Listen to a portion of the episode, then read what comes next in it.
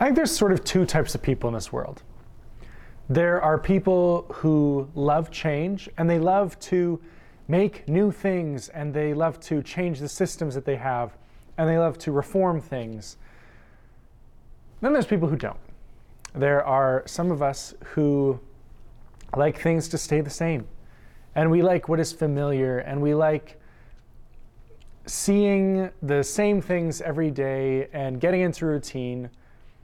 And, you know, I don't think either of those things are bad necessarily. I've worked in workplaces where sometimes we were changing things every week, and we have people who are coming up with new ideas of how things could be more efficient or how things could just work better.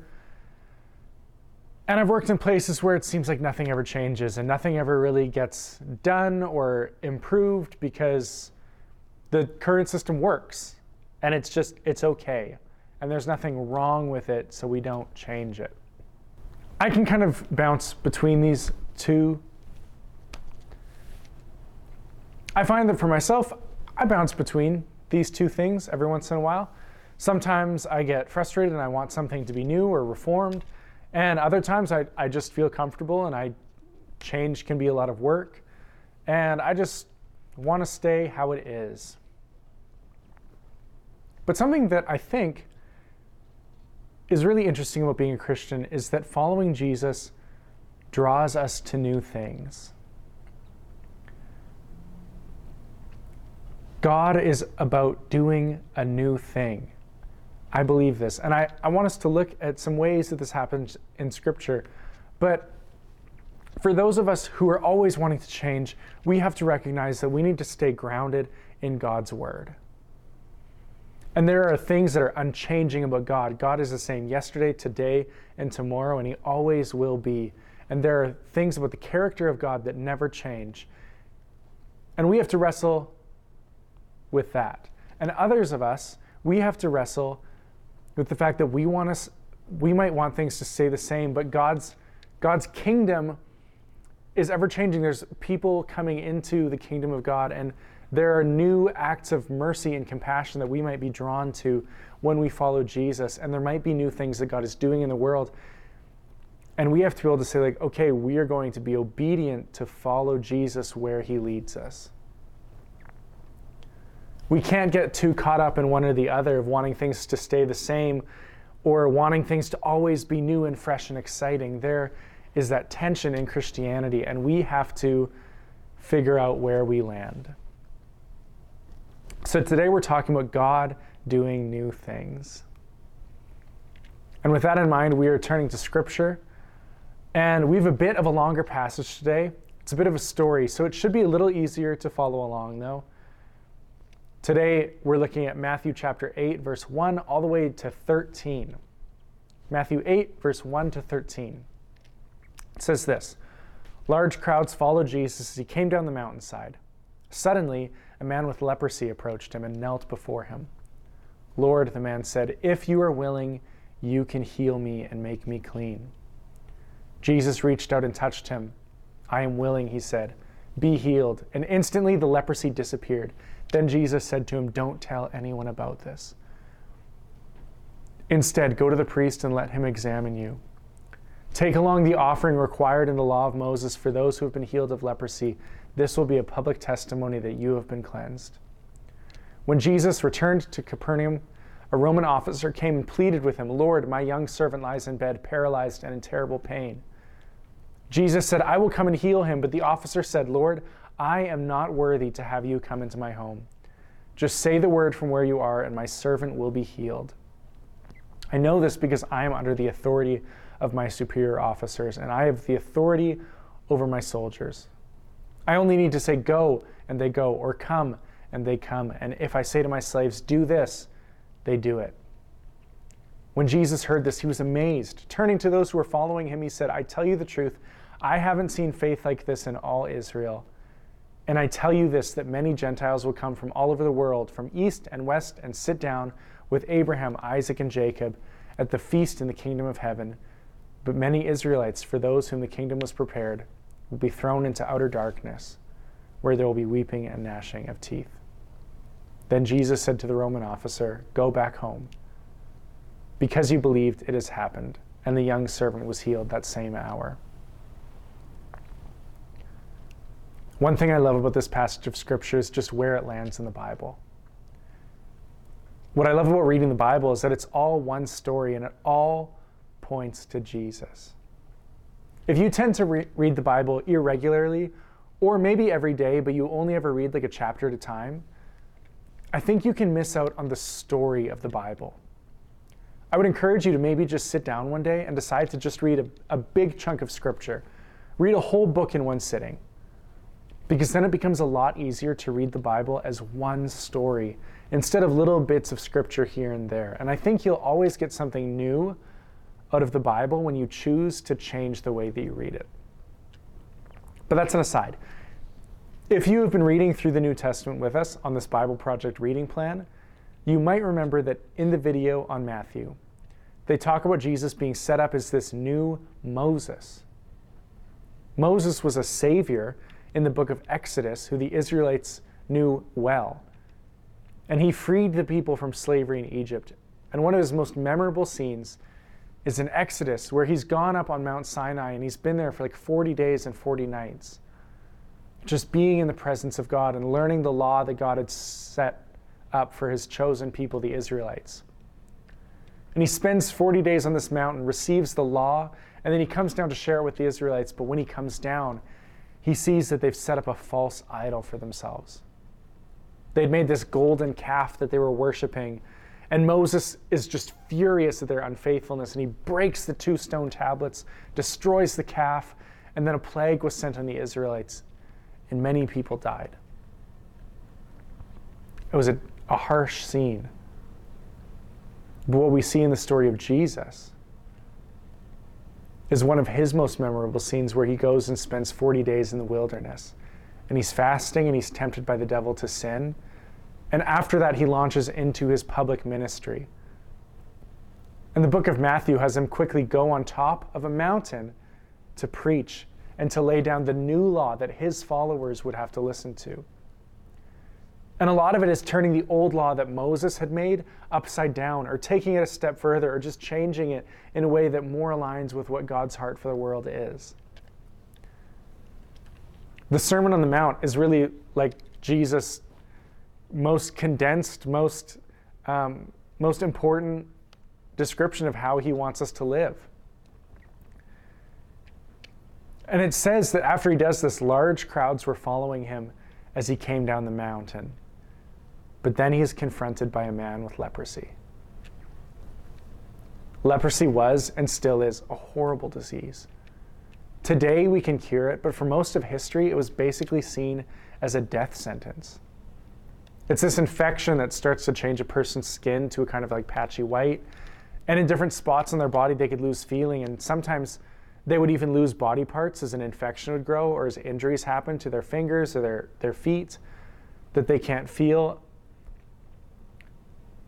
in the Middle Ages, if you were diagnosed with leprosy, because there was no cure, the local minister would basically perform a funeral for you. They would read your eulogy because you could no longer be around anyone. Your life was functionally over. In Jesus' time, the lepers had to live outside the city in these colonies, and if a person with leprosy ever got around other people, they would have to yell, unclean, unclean, so that everyone else knew to stay away. The Jewish people had rules that you had to stay two meters away from them, or if you were downwind of them, you needed to get 45 meters away from them. And so, this is Jesus putting his words into practice. He's preached grace and compassion and a different way of living. And then this leper appears in front of Jesus, and Jesus doesn't run. He doesn't get two meters away. It says he's filled with compassion. And the leper says, Lord, making him the first person in the Gospels to refer to Jesus as Lord. If you are willing, you can heal me and make me clean. The leper doesn't doubt Jesus' ability. He understands the power that Jesus has. He only asks to see if Jesus might be willing. And Jesus reaches out and he touches him he touches the leper. Jesus reaches out and touches a man who could never have been considered clean. This man could never enter the presence of God in the temple. He could never be with God's people worshiping because he would never be considered worthy.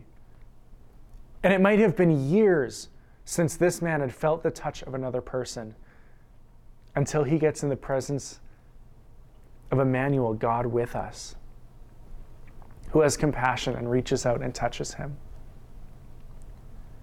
And if you can just imagine the drama of this situation for a moment, there's these huge crowds following Jesus down the mountain, and they're in awe of what he has told them.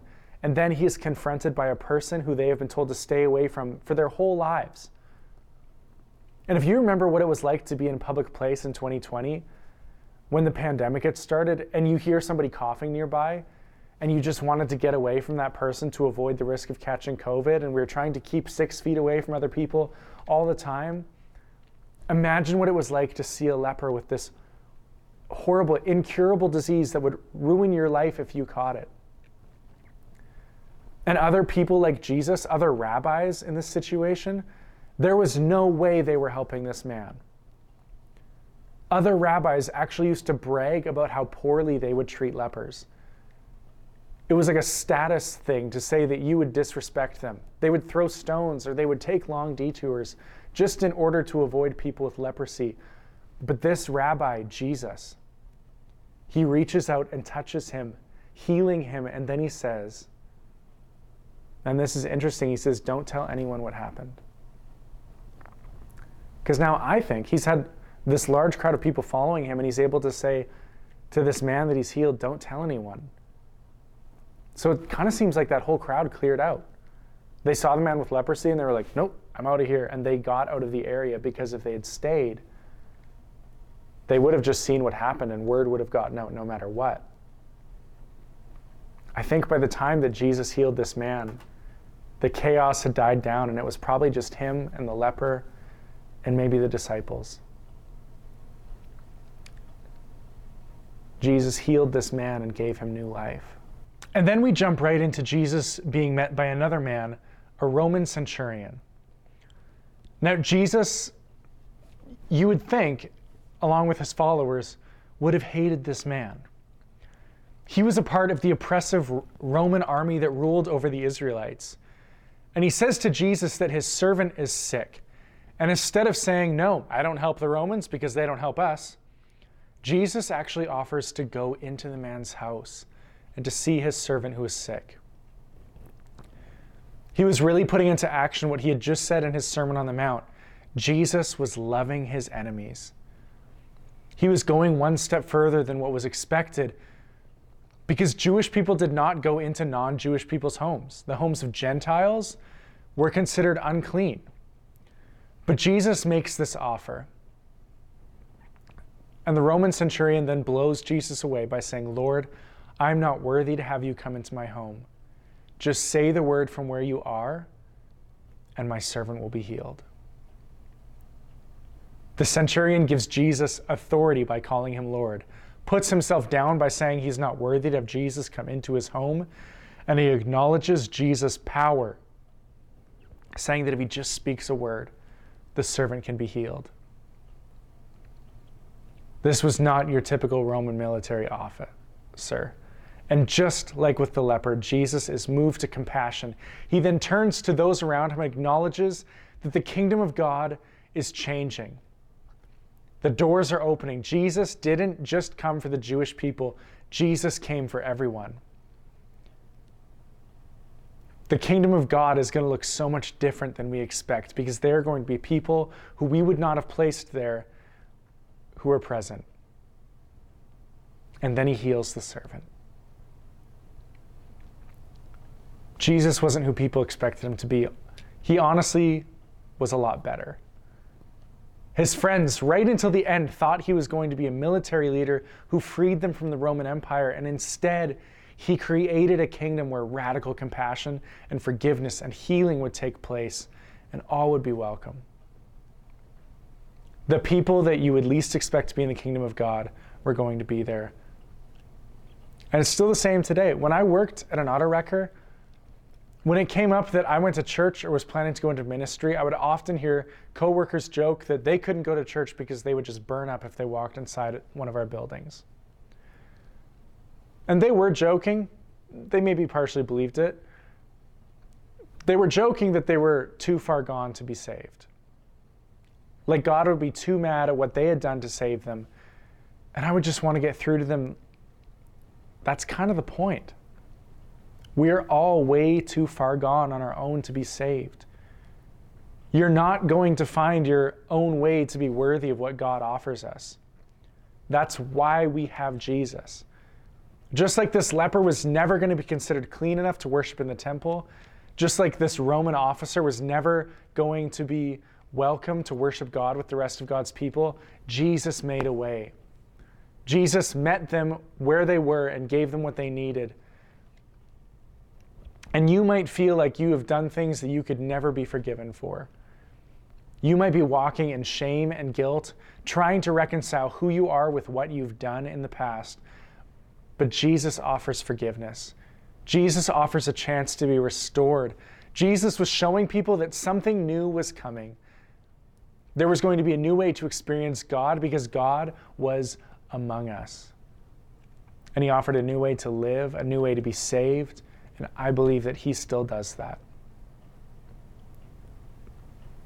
God is in the business of doing new things in our lives. He gives new life, He pours Himself out in new ways.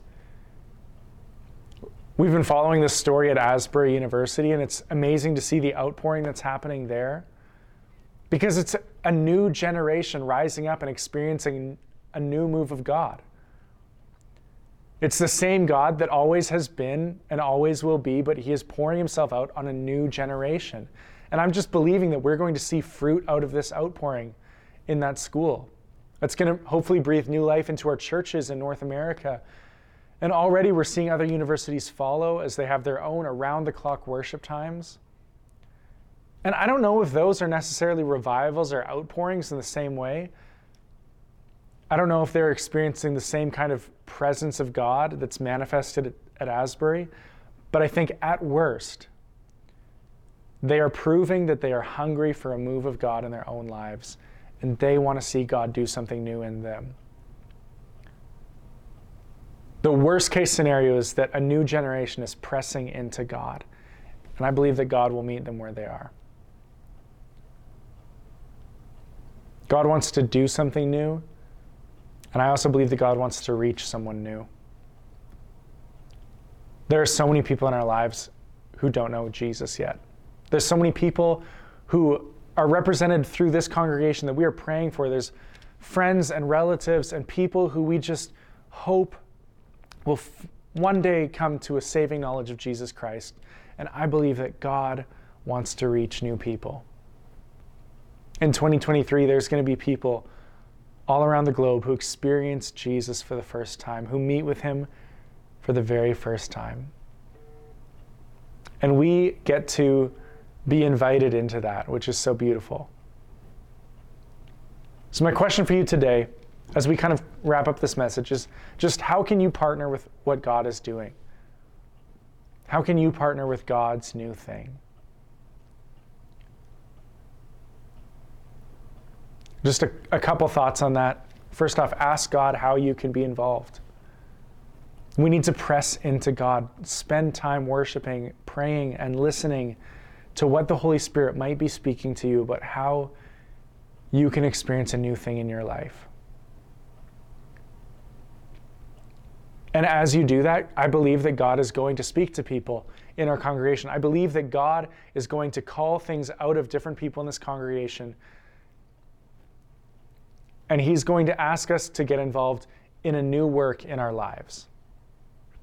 And as we do that, it's also my encouragement to you that you would just stay rooted in Scripture. Sometimes these outpourings and these revivals can go off track when they, when they lose focus on what, what we know is true about God that we find in Scripture. And uh, I understand we don't want to put God in a box. We don't want to have an, a, a closed-minded idea of what God is, but we do we do believe that God has revealed his character and how he operates through scripture. So we stay rooted in Scripture. And, and hopefully, as you're pressing into God, it actually ignites a love for the Scriptures. Ignites a passion to know who God is and to know his character and to understand what Jesus asked of his followers. And third, as we partner with God's new thing, I just encourage you to continue to grow your faith. Stay rooted in Scripture. Continue to ask God how you can be involved. But when you grow your faith, sometimes you actually have to step out in faith. You may have to go where you haven't gone before. You might have to do things that you aren't necessarily comfortable with in your own power, but you grow your faith. See, Jesus was God, but he was also a man. And I don't know, when he when he reached out and touched that leper, maybe he was having thoughts in the back of his mind like, this is a bad idea. I really don't want to get leprosy for myself.